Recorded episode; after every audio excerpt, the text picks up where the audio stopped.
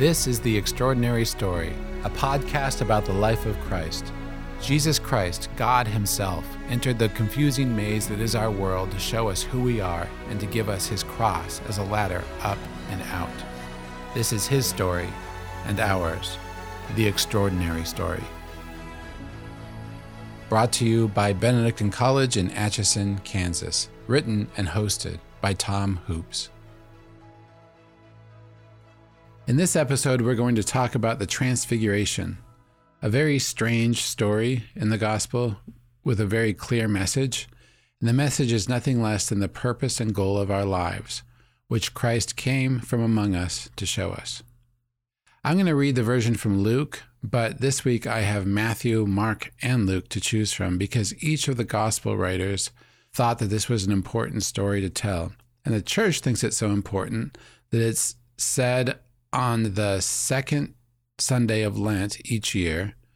You get each of the versions if you wait through three years, but also on the Feast of the Transfiguration every August. So here's the Transfiguration of Jesus from Luke. And I'll pick up right before it starts. Truly I say to you, there are some standing here who will not taste death until they see the kingdom of God.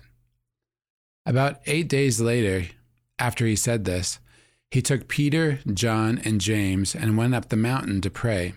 While he was praying, his face changed in appearance, and his clothing became dazzling white. And behold, two men were conversing with him, Moses and Elijah, who appeared in glory and spoke of his exodus that he was going to accomplish in Jerusalem. Peter and his companions had been overcome by sleep, but becoming fully awake, they saw his glory and the two men standing with him. As they were about to part from him, Peter said to Jesus, Master, it is good that we are here. Let us make three tents one for you, one for Moses, and one for Elijah. But he did not know what he was saying. While he was still speaking, a cloud came and cast a shadow over them, and they became frightened when they entered the cloud. Then from the cloud came a voice that said, This is my chosen Son. Listen to him. After the voice had spoken, Jesus was found alone. They fell silent and did not at that time tell anyone what they had seen. First of all, I love how this begins. Truly I say to you, there are some standing here who will not taste death until they see the kingdom of God, Jesus says. And there's people who jump all over this and say, look, look, they expected Jesus to come back right away. They expected that some people present would uh, not die before the second coming. But they ignore what it actually says here next in the Gospel of Luke. About eight days after he said this, he took Peter, John, and James and went up the mountain to pray, with a dazzling, glowing vision that followed. Clearly, these are people who saw the kingdom of God before they died. So let's recognize that to start with.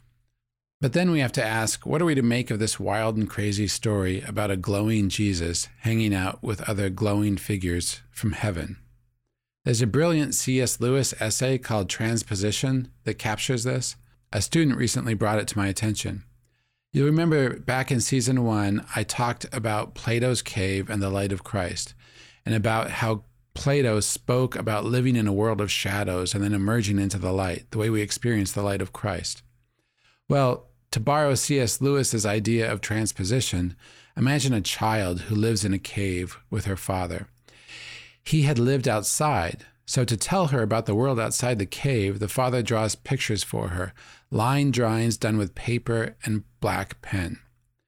He can only transpose what he's seen. He can only draw the beautiful colors and three dimensional reality using black and white and two dimensions. And let's say he's a great artist, he does a great job with rivers and trees showing perspective and rabbits and the sun. But what would the child understand, even from the best case scenario lying drawings, about the real world? She would have a true idea of what it looks like, but a totally inadequate idea of what it looks like.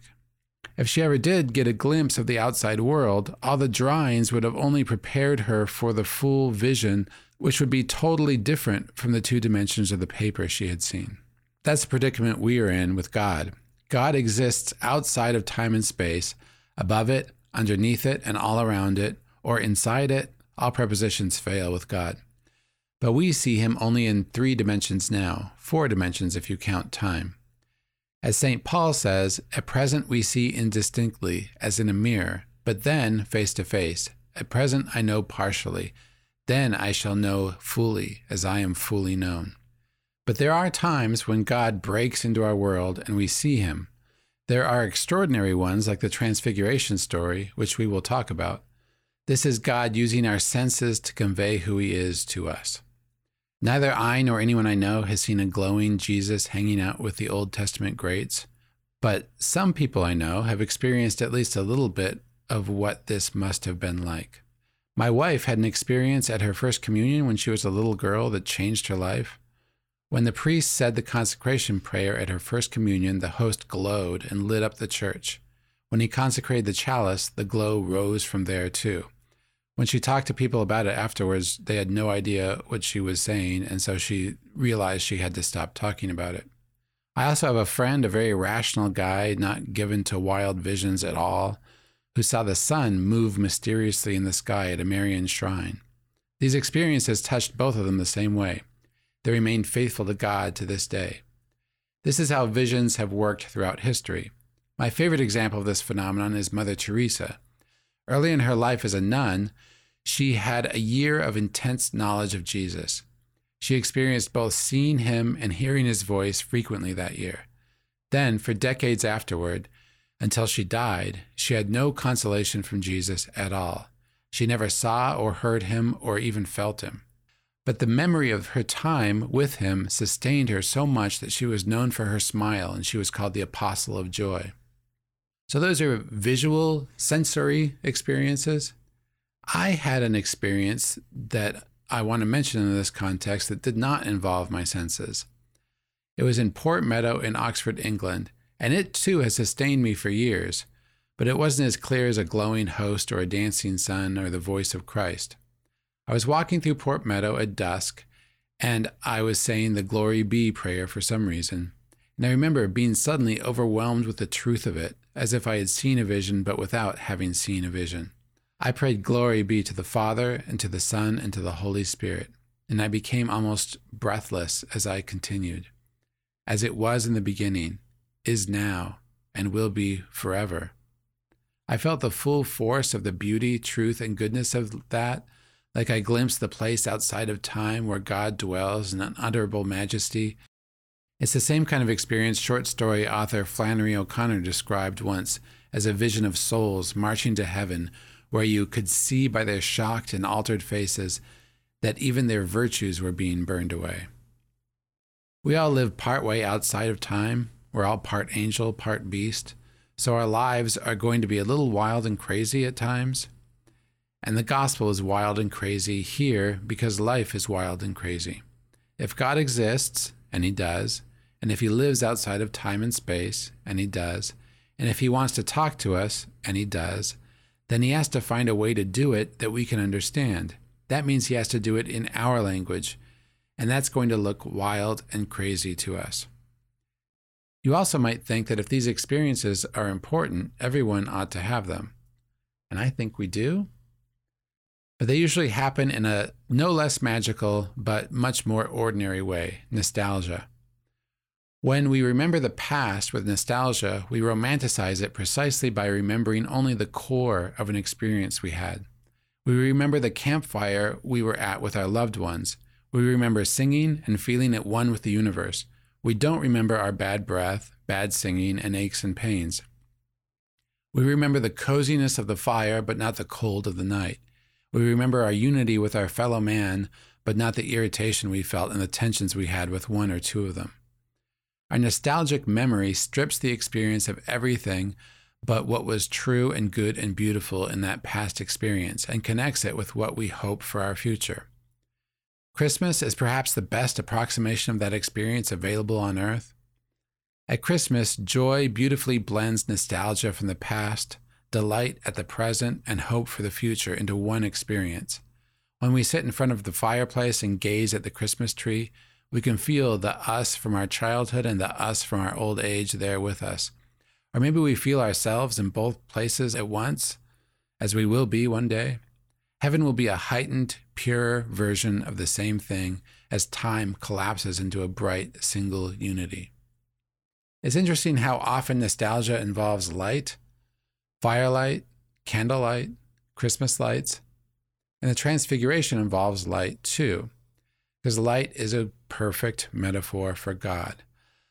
Light is the thing which fills darkness without ever lessening itself in any one place.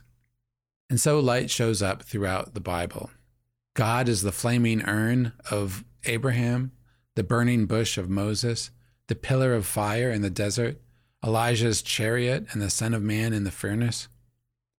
God is not really fire, but apparently fire shows us a truth about God. It's a transposition. A transposition, just as when you read a written word out loud, the word is both ink and sound waves that carry it, and vibrations it makes on your vocal cords, and vibrations it makes on someone's eardrums, and the thought that is in your mind, and the thought that is in their mind, as well as the thing it represents in the world. They all mean the same thing in the same way, but they are very different things. The word tree is not a tree. A sound wave is not a tree. A thought is not a tree, and yet they all say tree and mean something real. There are many divine transpositions in history, God asserting his presence in the maze like a father poking his head in a crib, appearing as something remarkable that our baby brains can barely grasp. This one comes at the turning point in the gospel story. Just before this, we have heard Jesus revealing increasingly hard to accept facts about his mission and plans. Not only does he say he will be killed, but he says that his disciples will each have to take up his cross and follow. The undeniable implication is that we will be crucified just like him. That's a lot to stomach, and the apostles only barely stomach it. Then Jesus took Peter, James, and John, his brother, and led them up a high mountain by themselves. On the mountain he was transfigured before them. His face shone like the sun, and his clothes became white as light. Then Moses and Elijah appeared, conversing with Jesus. You can imagine the apostles talking about it later. Wait, did you see what I saw? They would ask. St. Peter remembered one novelistic detail reported here as it is in the Gospel of Mark by his secretary, Mark. Peter offers to build three tents, tabernacles for the three figures. Peter, James, and John also couldn't forget the voice saying, This is my beloved Son, with whom I am well pleased. Listen to him. The gospel says they all heard it. They fell prostrate in fear, only to be taken in hand by Jesus after the vision was gone, as he said, Rise and do not be afraid. The apostles would know exactly what Jesus appearing in this way in this company means. In the book of Daniel, which, as I have mentioned, was enormously popular in Jesus' time, Daniel prophesies that, quote, the wise shall brightly shine like the splendor of the firmament, and those who lead the many to justice shall be like the stars forever, end quote. And here they see Moses and Elijah, the two prophets who had encounters with God, standing before them on Mount Tabor, reflecting the glow of Jesus, who is shining like a star. Jesus here is just like Daniel describes him, quote, one like a son of man coming on the clouds of heaven. Thousands upon thousands were ministering to him, and myriads upon myriads attended him. His dominion is an everlasting dominion that shall not be taken away. If thou that sounds like a cleverly devised myth, St. Peter reassures us it is not. He would later write in one of his New Testament letters We do not follow cleverly devised myths, but we were eyewitnesses of his majesty. We ourselves heard his voice come from heaven while we were with him on the holy mountain. John wrote about this later also. Well, he wrote about a later vision like it. Early on in the book of Revelation, John describes how he saw Jesus himself visit him.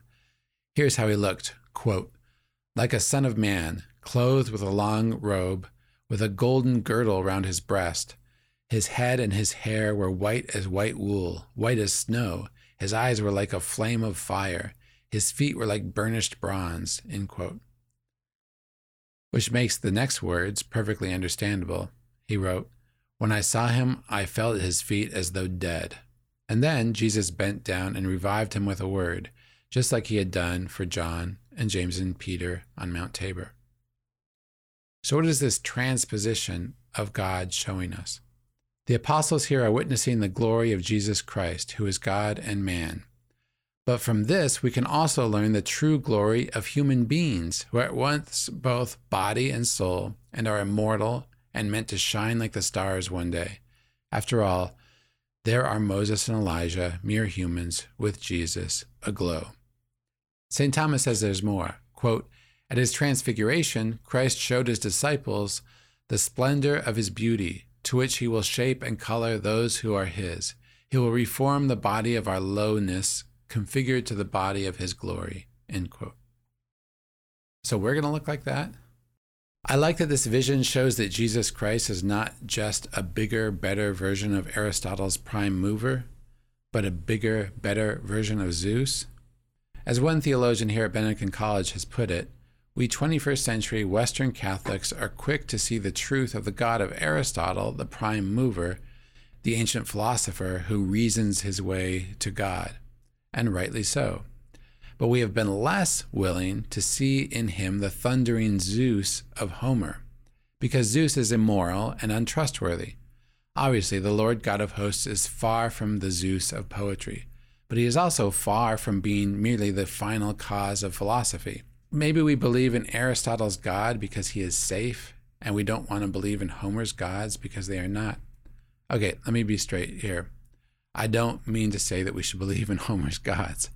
But as Dr. Aaron Rich has put it, the all too human Homeric gods, quote, point gropingly to our human need to see God in the flesh. But Zeus and his pantheon ultimately just are not either God enough or human enough for us. End quote. Jesus, fully God and fully man, is the fulfillment of what both the Old Testament and the Iliad long for. And that means he's neither tame nor predictable. The year before Father Michael Schmitz's podcast, my friend Peter Wolfgang and his wife Leslie read the Augustine Institute's Bible in a Year together. Leslie read it first, Peter said, and quote, Leslie would write, God doesn't do that in the margins every time God did something that modern Christianity tells us he doesn't do. But God does do that. There are sections of the Bible where he seems to do that on every other page, end quote. In Everlasting Man, G.K. Chesterton addressed the popular complaint that the church has taken the loving teacher Jesus and twisted his message of peace into a message threatening fire and brimstone. That understanding is, quote, very nearly the reverse of the truth. The truth is that it is the image of Christ in the churches that is almost entirely mild and merciful. It is the image of Christ in the Gospels that is a good many other things as well. Aslan is the Christ figure in C.S. Lewis's Narnia. A character sums him up as not safe.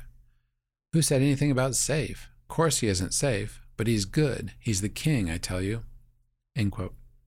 In the Transfiguration, Jesus is the unexpected face of the unsafe God. He stands before us like a character in a pagan myth who swallowed the sun. Or, better, he is the light from light who existed before the sun. And unlike the myths, this is a God who wants to know us a Zeus who comes to serve, and a prime minister who is demanding in ways that defy logic. Anyway, there Jesus is with Moses and Elijah, lit up. So, why do these particular figures show up with him? There could be a very practical reason. First, since the Pharisees had called Jesus a lawbreaker so often, it's very helpful for Moses to show up and give him his approbation. And also, since people thought Jesus was Elijah, the prophet himself, kind of helps to have Elijah show up and talk to him to show that they're not the same person. End of confusion. That's true, I think, but there's more. When something this extraordinary happens in the Bible, when two specific characters emerge from the pages of the Old Testament to chat with Jesus, as we will see him at the end of time, it is crucial to figure out why. It would be like an American seeing Washington and Lincoln appearing today in the glow of a resurrected Jesus, only that would be less significant, because these two are far greater. For one thing, both these two men had theophanies, encounters with God on mountaintops, both on Mount Sinai as it happens. They have both been seen glowing too. Moses' face glowed after he conversed with God, and Elijah was last seen exiting earth in a chariot of fire. But also, Moses was the man who led Israel on an exodus from slavery and gave them the law of life. Elijah repeated the exodus in miniature on Mount Carmel when he defeated the priests of Baal. Moses was the man who led everyone to the promised land. Elijah disappeared into a new heavenly promised land in his chariot of fire. Moses assembled and blessed the twelve tribes of Israel. Elijah was expected to restore the tribes of Israel one day. But Jesus has to correct a misimpression that the apostles have. In Jesus' time, it was widely expected that the prophet Elijah, who departed the earth in a chariot of fire, would return the same way. As we have pointed out a couple of times, they were expecting him to pop up anywhere. This comes from Deuteronomy when Israel promised, The Lord your God will raise you up a prophet like me from among you, and I will put my words in his mouth, and he shall speak all that I command him. So they were expecting this prophet to come, and they often associated it with Elijah because of that chariot. In fact, this expectation was fulfilled in the voice crying out in the wilderness, John the Baptist. Zechariah prophesied in the Gospel of Luke everything that would come from his son John. You, my child, shall be called the prophet of the Most High, for you will go before the Lord to prepare his way. Jesus wants to quash the rumors that he is himself Elijah, not only because he is not Elijah, but because his plan is totally different from Elijah's. Elijah called down fire on his opponents. Jesus won't do that. He will, in fact, tell James and John not to do that later. Elijah fled his death when his life was threatened and slayed his rival priests. Jesus will march directly into his death at the hands of rival priests. Elijah left in glory. Jesus' forerunner, the new Elijah, John the Baptist, left not in glory, but with his head separated from his shoulders by a petty king. For us, it is not the destruction of our opponents that makes us free, but the destruction of our selfish desires that make us free. That's because what is happening here is the fulfillment of all those Old Testament covenants. Continuing with what Zechariah said, not just about his son, but about Jesus, he said, quote, He has raised up for us a mighty Savior, born of the house of his servant David. Through his holy prophets, he promised of old that he would save us from the hands of all who hate us. He promised to show mercy to our fathers and to remember his holy covenant this was the oath he swore to our father Abraham to set us free from the hands of our enemies, free to worship him without fear, holy and righteous in his sight all the days of our life. God will remember his holy covenant, says Zechariah. A covenant is more than a contract. A covenant creates a bond. Zechariah calls all of these promises to Abraham, to David, and the rest one covenant. In fact, testament means covenant. So the Old Testament, he's seen as a covenant, which God compares to a marriage in the book of Hosea, a marriage to which Israel has been unfaithful as an unfaithful bride. Now it's as if God is tired of his people failing to keep the covenant, and so he sighs and says, I'll do it. Think of Abraham's covenant. It matches the primitive mode of discourse of the time. An animal is split in two, and two parties passed between the two halves. It was understood what they were promising. If I fail in this agreement, may the fate of these animals fall on me. Significantly, in the theophany of Abraham, God symbolically passes between the animals, not Moses. This shows God having the initiative in the covenant. God is reaching out to us, not the other way around. But then, when it becomes obvious to us that we will fail the covenant, Jesus comes just in the nick of time to fulfill it for us. He dies like a bird or an animal sacrifice and gives us the grace promised in the covenant. In his one sacrifice for all times, he fulfills every covenant.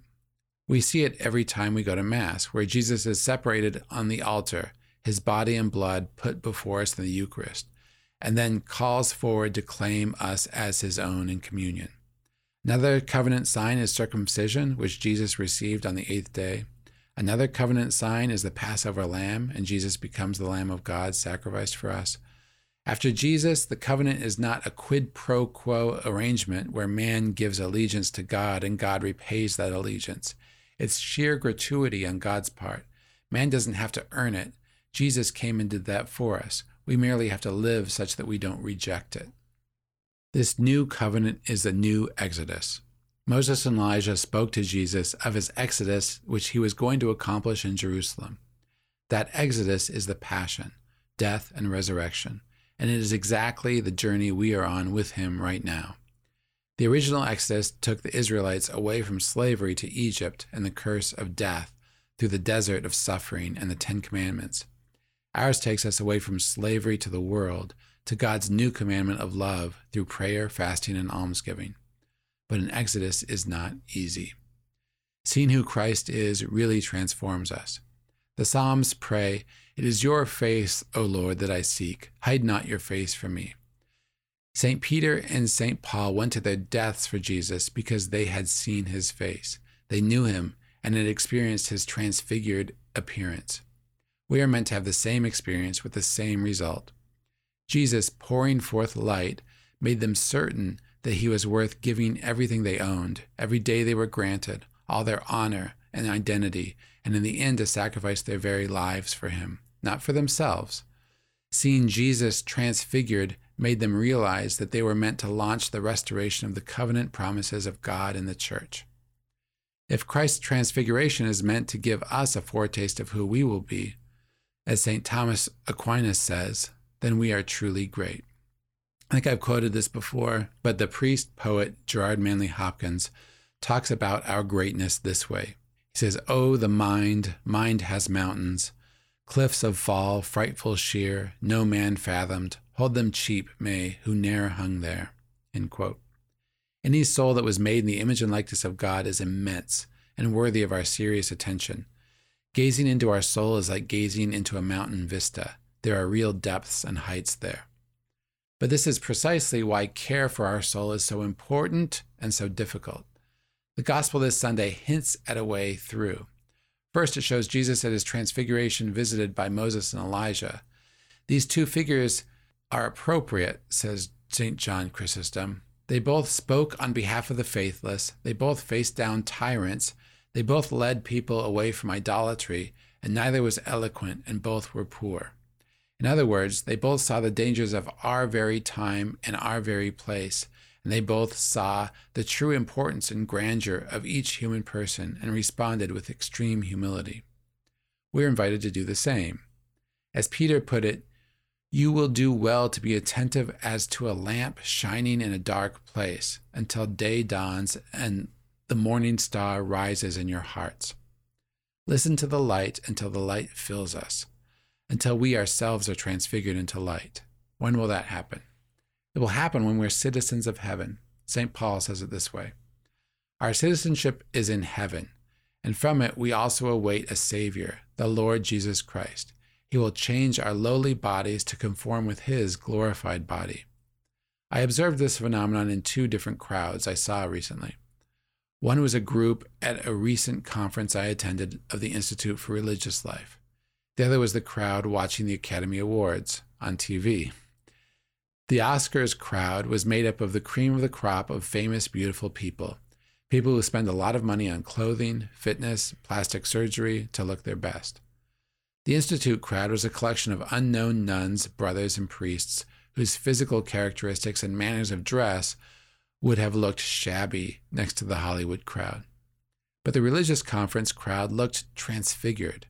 Their eyes sparkled, they seemed eager to love, and even the ones the world would call unattractive were beautiful. Their smiles filled you with warmth and inspired you by how gentle yet unyielding in their commitments they were. We can all be more like that, starting right now.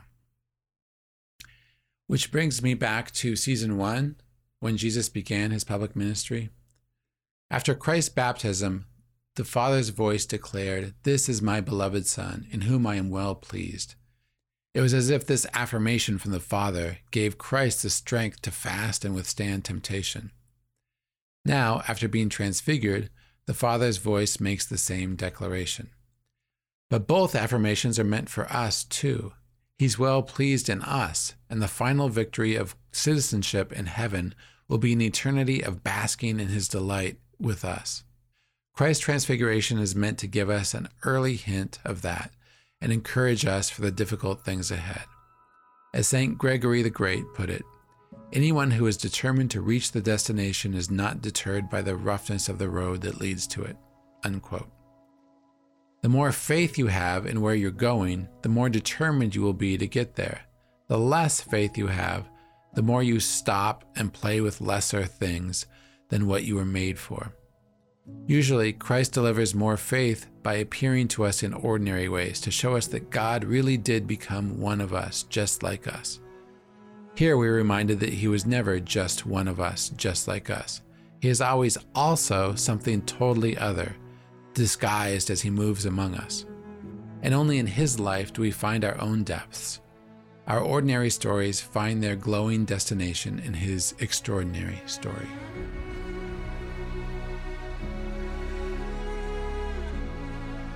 The Extraordinary Story is written by Tom Hoopes and produced by Benedictine College in Atchison, Kansas. Benedictine College is transforming culture in America through our mission of community, faith, and scholarship. If you enjoy this podcast, please follow us on Apple Podcasts or wherever you listen. Help us tell others about the extraordinary story. Visit us at benedictine.edu.